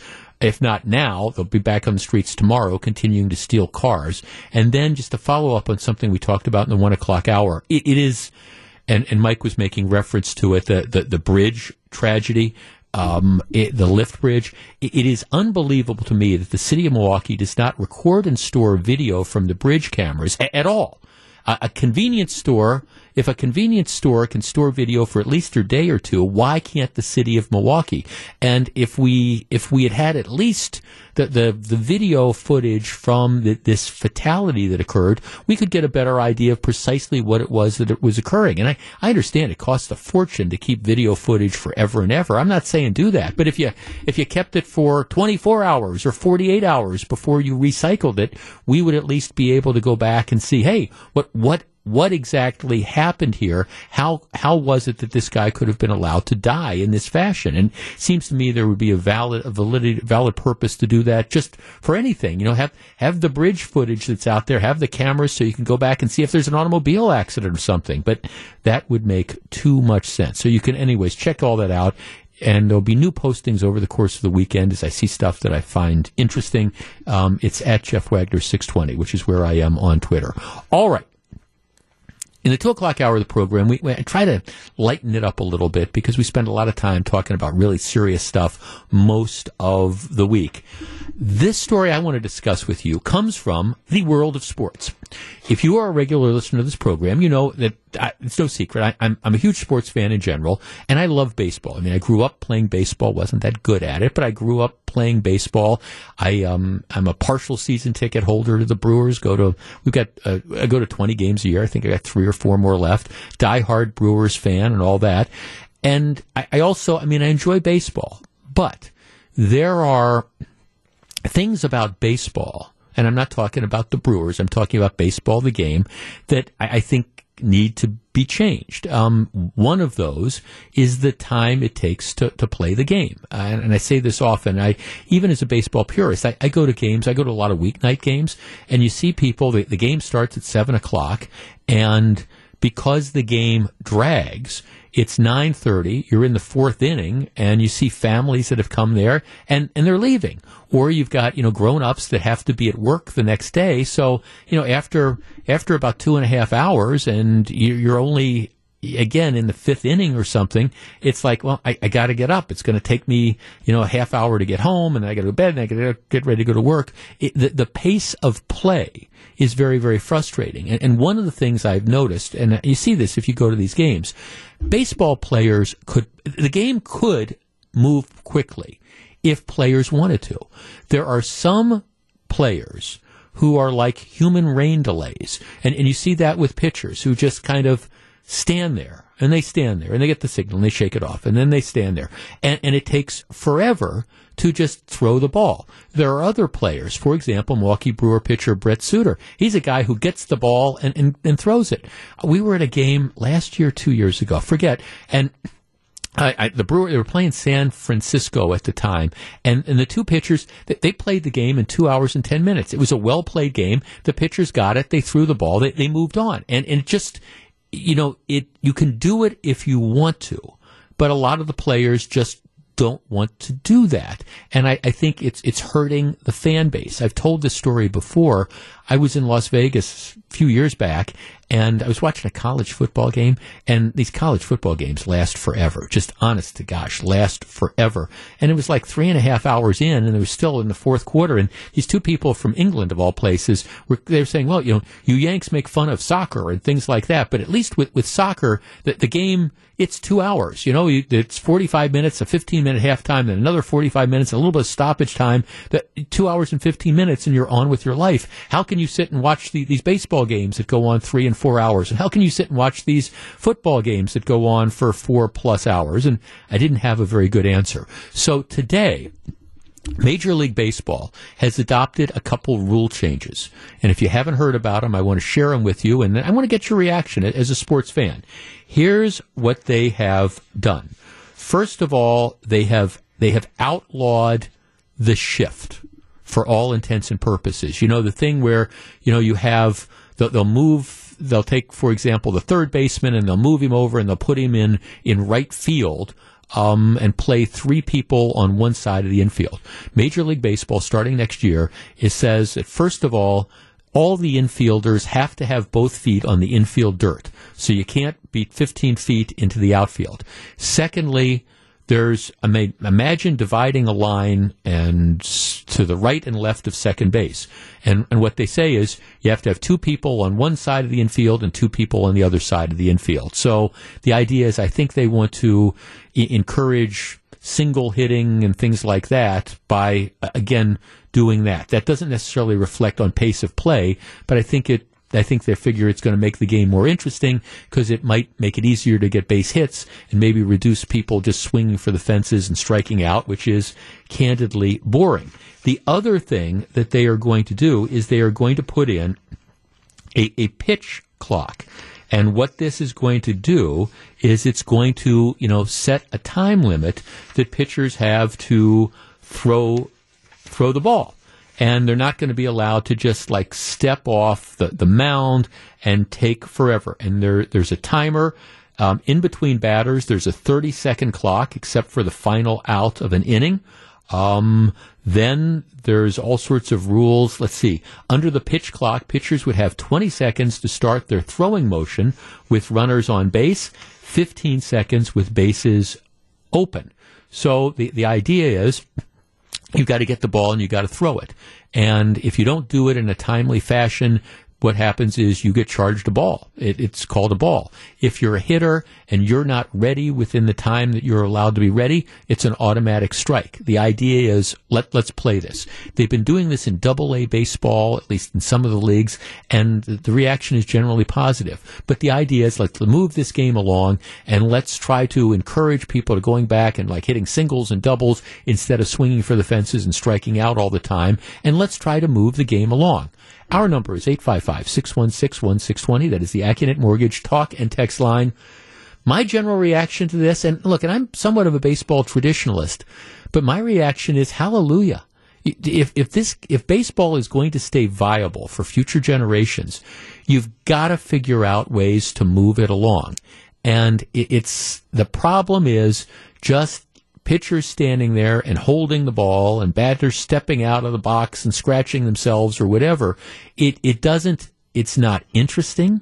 It doesn't enhance anybody's attention and it adds 10, 15, 20, 30 minutes to a game. 855-616-1620. From a fan perspective, I don't think this is going to affect the overall quality of the game, and I think it's going to make it a lot more fun to go to ball games, especially if you know, well, gee, I'm probably not going to be have to sit here for four hours if I want to stay till the end of the game. 855-616-1620. No shifting and pitch clocks. I think they're good moves. And, and I understand that traditionalists are, you know, are upset at this. I, I mean, I, I didn't know how their, their extra inning rule was going to work, where you start a guy at second base. I, I think that's great. It's it's added a lot of excitement to to the game, and, and I think these rules, eliminating the shift and certainly putting in a pitch clock, they're eliminating a lot of the downtime. Now, some people are saying, well, there's nothing wrong with the game. Well, there is. I mean, I think you, you have to constantly recognize that there's new generations of fans that are coming up, and a lot of people just don't have, they can't commit three and a half or four hours or what it's going to take. And, and maybe it's our fault because we have limited attention spans, but that's just the reality. And, and, and all sorts of games change. I mean, think about basketball. right? back, there was a time when you, you weren't allowed to dunk a basketball. There, there, there, was. That's when Kareem Abdul started, beginning of his career. You couldn't dunk a basketball if you were in college. You weren't allowed to do that. Um, it, it, it hasn't been that long that the NBA put in the three point shot.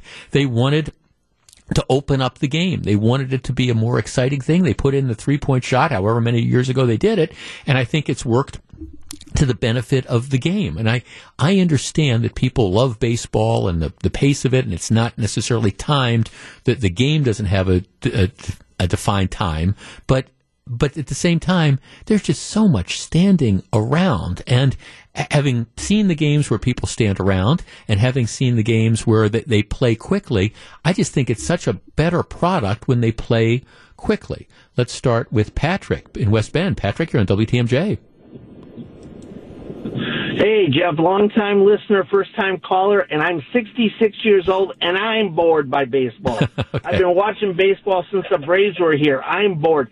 That Ryan Braun, one of the greatest hitters, gave us some of the best moments ever, but I slept through half of them because it took him 20 minutes to get in the box. Yeah, and then he'd, he'd step out. He'd step I out between every pitch, and he'd, he'd, he'd fiddle with his batting gloves pitch. and get back. Just, yeah Exactly. But I think the biggest change isn't going to be the pitch clock.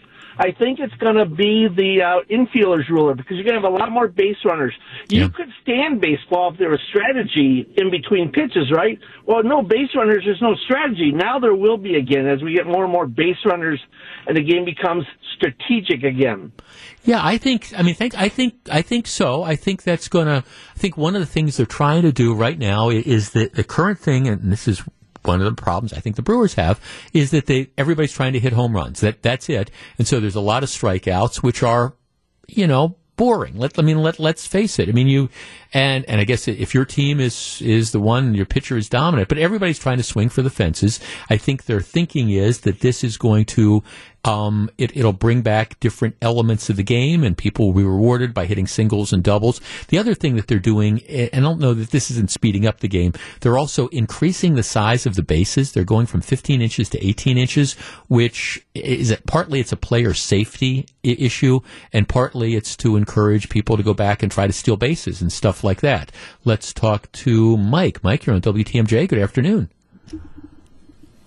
Thanks for having me, Jeff. Hi, Mike. Um, I love all these ideas from a fan's perspective. I think they're great. Uh, I wish I would see a double A game where they've had it. I haven't yet. Um, but we got to think about it from a player's perspective. Are they going to buy in? Because I don't want to see a, a game where the players aren't giving 100%. I mean, you mm-hmm. say if it's like the dunk, what, is it taking away the home run? Is it taking away their dunk by any chance? I mean, Well, I, I guess don't it'll, it'll it could be. Yeah, it, it'll be interesting to see how the strategy adapts. No, thanks for calling. And, and, and teams are going to have to adapt to it. There, there's, there's no question about it. And and I'm going to be curious to see, especially in the beginning, how this you know gets enforced. Because I mean, you, you've got there's obviously going to be at least a bit, a little bit of a learning curve of of this. One of the things, and I, I don't want to go too far into the woods, but there's also a limit on the number of times in any given batter you can throw over to first base, which is one of the other things that that that delays the game. And I'm hearing texts, and I look, I appreciate. I there's some people say, oh, I don't have a problem staying for three or three and a half hours, and and, and that's that's great. But I'm telling you, as somebody who goes to physically goes to a lot of games, especially like those weeknight games, I, I just see people pouring out because it's it, it gets the game starts at seven o'clock. It's now quarter to ten, so you're two hours, you know, two and a half hours into the game, and, and they're still only in the fifth or the sixth inning, and and you don't know and then and you've got places to go and you got to get home and you got to get up. I, I just, I see it and I see people walking out and their kids are asleep and it's things like that. I, I think you need to, you need to do stuff without changing the character of the game that ends up speeding it up to make it a little bit more fan friendly. And eh, th- that, cause that's how you have to keep the next generation in. I mean, we live in the video game generation. All right. I'll, I'll give you an example of it. You know, in, in Wisconsin, back in the, what, the early nineties or whatever, we had all these dog tracks and that was going to be like a license to print money. Okay. Well, that lasted a couple years until Indian gaming came in and they started putting up casinos. Well, what, what was it that killed the dog tracks? Well, people, they wanted the action. You know, why, why do I want to go to a dog track and wait 15 minutes between races or whatever that's going to be when I can go to a casino, I can pull the slot machines or I can play a hand of blackjack in two minutes? They, they wanted the action, so they stopped going there. I think that's you know, and, and maybe it's our fault that our attention spans are, are so low, but these games that are three hours or three hours and 15 minutes or three and a half hours, they are a turnoff to lots of fans and they're a turnoff to new generations of fans. Again, th- those, not only older people, but also I think the younger people coming up who just don't have that kind of attention span. And if you're going to stay viable, you have to be willing to uh, adapt. And, and look, if it turns out it doesn't work, well, you, you can always you can always go back, but they've tried this in the minors for the last couple of years, and I think the, the results are, are pretty positive. I think it's going to be an interesting game. To me, it's not just the pitch clock, but I think that this limits on the shift and stuff which, you know, first of all, it takes time when you have the third baseman that trots over and positions himself in, you know, right center field and stuff like that. But I think it's also going to open up the game a little bit and it's going to change the strategy a little bit. And I, I think, I think that that's, I think that that's going to be fun. I think it's going to be a positive thing. Could be wrong, but I'm glad they're doing this because as somebody who is a diehard baseball fan, I, I, I want to see baseball remain viable. Okay, I, I want to see that. I want to see new generations get attracted. I, I, I love to go to these games and you see the, the three generations of families, you see the grandparents and you see the parents and you see the kids. I, I want to see that continue to happen. And I think you have to kind of change with the times. And one of the reality is, is for a lot of people, our, our attention spans just aren't what they were. Here's a text, Jeff. I like all the changes that baseball is proposing. I'm going to the game tonight, and I already don't plan on staying until the end because I know it's going to be a late night. Um, Jeff, leave the game alone. I'm a traditionalist. Some of these changes will ruin the game. Well, you know, I, I've heard that, but again, I, I remember a couple years ago when they put in that extra inning rule because th- these games got interminably long. So now extra innings, you start off with a runner on second base. I actually think that makes it a much more exciting game. You don't I know there are exceptions, but in general, you don't have these games that are going 13, 14, 15 innings, and it's just, it, it heightens the drama. I think it's been a great rule, and, and one of my very, very closest friends, who's the ultimate baseball traditionalist, who I'm not sure how he felt about this when they started, he's even acknowledging to me, you know, I think this is actually a pretty good change. It excite, it, it adds excitement. I think these rules are going to do that as well. So, that's where I stand. We'll see how it all works out. It's time now for Jeff Wagner's Pop Culture Corner. Put aside the heavy lifting and call the Accunet Mortgage Talk and Text line 855-616-1620. And now, here is Jeff Wagner. It's Pop Culture Corner time, brought to you by Palermo's Pizza. Delicious frozen pizzas made right here in Wisconsin for over 55 years. Palermo's is Wisconsin's hometown pizza. I love them. And what we do is we will have one winner of our Palermo's prize package. It's a certificate for two Palermo's pizzas and all sorts of other stuff, like a Palermo, a, a pizza cutter, which I am told is very cool. I haven't been able to score one myself, and some other things as well. The winner is exclusively in the discretion of my producer Charlie. It will be one of our callers. And by the way, because we, as I've been kind of explaining, we're we're moving out of here, and there's something going on with the phone lines, and we've been limited to two phone lines for the better part of the last week, um, when we normally have a lot more. So I know it's been frustrating for some of you. Call in and you hear this metallic voice saying all phone lines are busy. Please try again. We're we're, we're working on it. We're we're working on it in our last days here at, at Radio uh, City. So. The, somebody that sticks it out gets through you have a better chance than you would normally have because it's just tough for to get through right now um, if you do get through of winning the prize package exclusively in the discretion of my producer charlie. All right let's keep the sports theme going on because i mean the brewers won a won a doubleheader yesterday. They're still out of the wild card spot, but they're in better position than they were like two days ago. And maybe if they can win three games in a row against Cincinnati, that'll be a good thing. Well, you know, we'll see. Uh, Green Bay Packers, the season opener is Sunday afternoon against Minnesota, but around three o'clock or so. So we, have got this sports theme that's going on, and keeping that, keeping with that trend, I, I thought we would revisit something we talk about from time to time. It, it's always great to, to, to, watch sports on TV. I understand that that's that that's the, the go to position for for many of us because the truth is you, you can't travel to San Francisco or you can't travel to Minneapolis and stuff. But there's still, in my opinion, nothing like going to a live sporting event because you never know what, what you're going to see. I've been going, I've been going to baseball games since I was five years old. I've never been present in person for a no hitter. But every time I walk through the gates, I'm thinking, okay, maybe today is the day that this is maybe today the day is the day this is going to happen. A couple weeks ago, I was at the Brewers game when uh, Peralta went six innings of no hit baseball. I'm thinking maybe this is the day, and then Craig Counsell pulls him, and then the Brewers go on to lose the game. But that's a whole other story. For Pop Culture Corner this week, this is my question: What is the best sporting event? that you ever had an opportunity to attend. The deal is you have to have attended it in person. And I'm not saying the best football game, the best basketball game, the best hockey game, whatever, but the, your most memorable, and I guess you can define best however you want it to be, but the most memorable sporting event that you attended in person. 855-616-1620. That's the Accunet Mortgage talk and text line. Let's take a quick break. Then we'll be back to take your calls and your texts. The most memorable sporting event that you have attended in person. Stick around. This is Jeff Wagner's Pop Culture Corner. Now back to take your calls. Here's Jeff Wagner.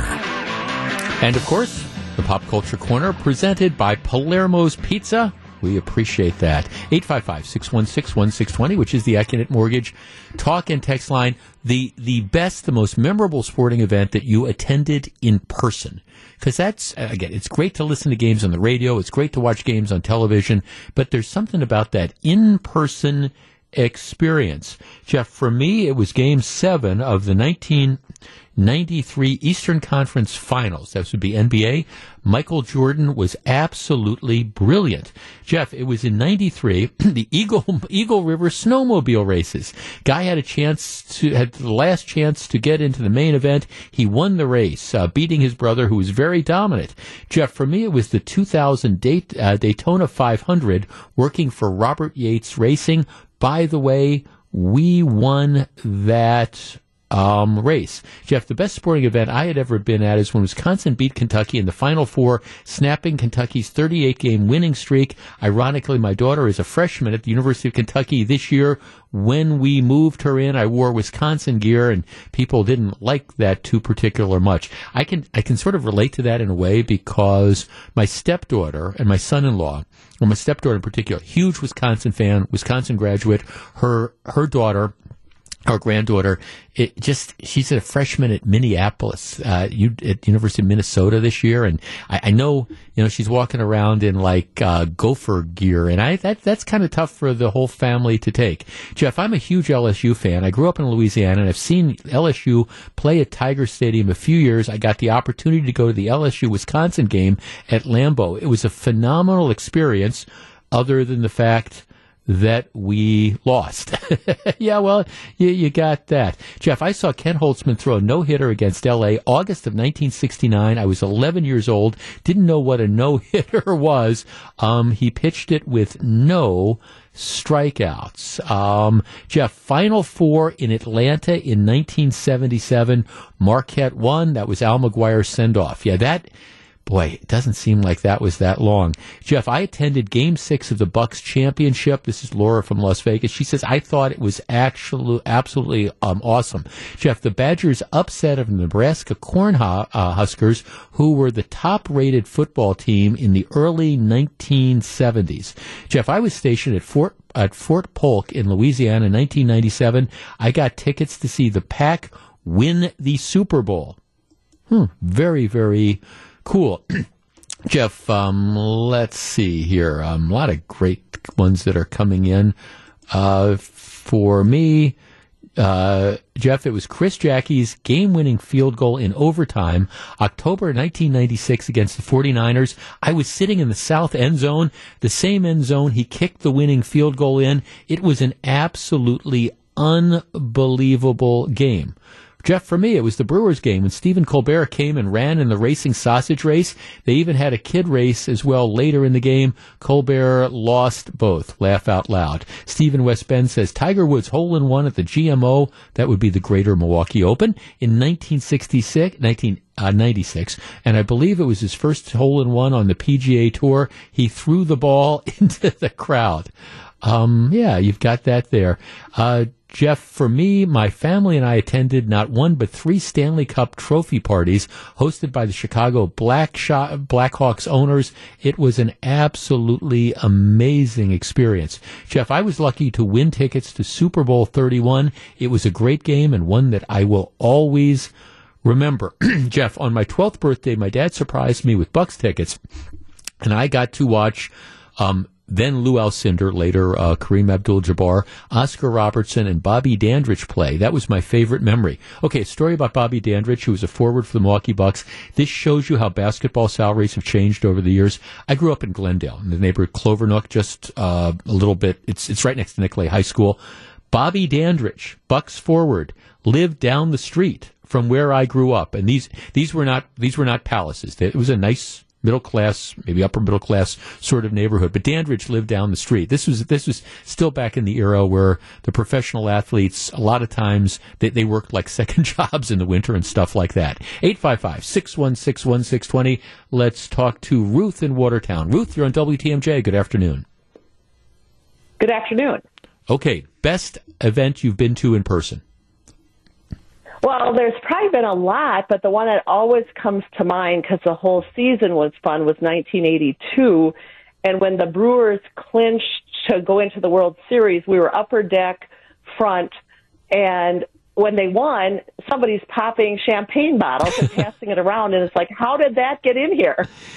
Yeah. And then we made it to one World Series game, but it was like run on the field. Now what? Yeah, yeah. It's You know, so so just good memories. Well, it, it is, and, and Ruth. First of all, uh, first of all, uh, you because we share the same memory. Um, Charlie, you you are the winner of our Palermo's Pizza prize package for today. So that that's good. You get the free pizzas and you get the pizza cutter and all that And stuff. I'm sorry. and go I ahead. got through. and you got through. A- And I got through. Yeah. Absolutely, and I, we understand. We're, we're our engineering staff is working on that. But here's what's so cool about that, Ruth. I, I have had. I've had I've, I've been to lots of great events, and I, I went to the most recent Super Bowl where the Packers beat the uh, Pittsburgh Steelers, and that was a cool one to be at. But you know, if I had to answer the question, my answers would be the same as, as yours. I remember 1982, the Brewers playing the California Angels, um, and the Angels won the first two games on the road uh, in California, and it comes back to Milwaukee. And I can remember I was living downtown at the time, and I, I had tickets, and so I like took I rode on this bus just to go out there because I didn't want to have to drive. And the Angels fans were such fill in the blanks. They were so smug. They were sure they were going to win. And that was on Friday. And then they lost on Friday. And then Saturday, there was like a long rain delay or something, and the Brewers won. And by the time the bus ride on Sunday, a lot of the same people, they were a lot quieter. And then that, what, what is this a spectacular game that Sunday? Right, right. And driving home, people were just lining the streets, Yeah. And it was just awesome. Yeah. No, it was no. Th- thanks. For, it, it did that. It's that is probably. No, forget probably. I mean, that's that. That is my favorite memory. That, that that whole weekend, but but certainly that, that Sunday game, and this is it, it's October, it's mid to late October, and I remember the Saturday game. There was a long rain delay, and you know people just kind of hung around County Stadium. This was old County Stadium stuff, but to, to me, that that's probably my my favorite. 855-616-1620. Jeff, game five of the American League Championship Series 1982 over the left field wall and onto the field. Yeah, I, I think I ended up in the field um, as well. Game five, ALCS. A lot of us um, share the, the same memory. Um, uh, there, there's no uh, no doubt about it. Jeff, for me, it was the last Packer game at County Stadium, standing room only. They let me keep my ticket, which um, I gave to the biggest Packer fan I know. He was in tears, thanking me, saying this will be worth a lot of money someday. Guess I, I wish I had kept it. Yeah, for people who don't remember, the Packers used to play, you know, two games a year um, here in, in Milwaukee. That was a couple people are mentioning the Ice Bowl. I um, I didn't go to the Ice Bowl.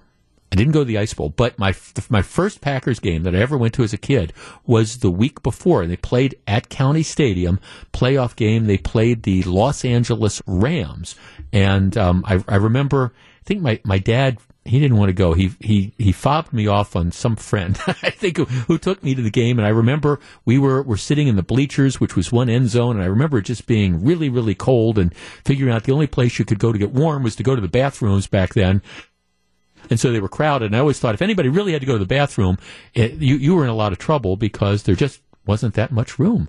Let's talk to Ray. Ray, you're on WTMJ. Good afternoon. Good afternoon, Jeff. How are you today? I am well, thank you. Your most memorable sporting event? My most memorable sporting event happened at Miller Park at the time, now American Family Field. Right. It's the only time a no hitter has been thrown there, and it wasn't even, the Brewers weren't even involved. It was the Chicago Cubs versus the Houston Astros. Right. The Astros home, and the game was moved there because of a hurricane. Right. And Carlos Zambrano threw a no hitter. Yep. I, And I was in the bleachers and saw it live. yeah. And, and there, as I recall, there really weren't that many people there, right? They, I mean, they had a, a special deal, and Oh it, no, there were nine thousand. Yeah. I think. It- it- there was almost nobody there. Yeah. We had like almost the whole right field bleachers to ourselves. Yeah, that's what I, I think. That's what I remember. I remember that, and it, I don't know if it was Katrina or whatever, but yeah, the in, in in Houston, the Astrodome was was out of service, and so they moved the games up here to then Miller Park. Um, yeah, absolutely. A lot of people. This is kind of fun. Uh, Nolan Ryan's 300th win. That would be cool. A couple people are mentioning that they were there when Robin Yount got his 3,000th base hit, which was interesting because that I I just I saw something about this on Twitter. Th- that that game wasn't televised. This, you know, for pe people might not remember, but they they didn't they didn't always. A lot of home games weren't televised, and so the, the game was not televised, and so there weren't a, a lot of the video of of Yount's three thousandth hit is kind of like shaky stuff from behind a home plate camera or something like that. For me, Jeff, it was the 1975 All Star game at County Stadium. Great players, including Hank Aaron. But for me, the biggest draw was at age 12 seeing Willie Mays playing in an old timers game. My dad took me just so I could see my favorite player. Well, look, I, I hope, you know, if, if you're, if you're attending, whether you're attending a baseball game this week or you're attending a football game in the next few weeks, whether it's college or or or pro or basketball coming up, that's the cool thing. I, I hope when you go in, you walk away with one of those those special memories. And you never know. That's the great thing about live sports. You never know when you're going to go there, and it's going to be the day that something really really spectacular happens, and it will stick in your memory. And you can call my show ten years from now, and you can say, "I was there in 2022." When so and so did such and such. All right. Thanks a lot for participating. And again, thank you to our sponsor, Palermo's Pizza, for making this fun every week.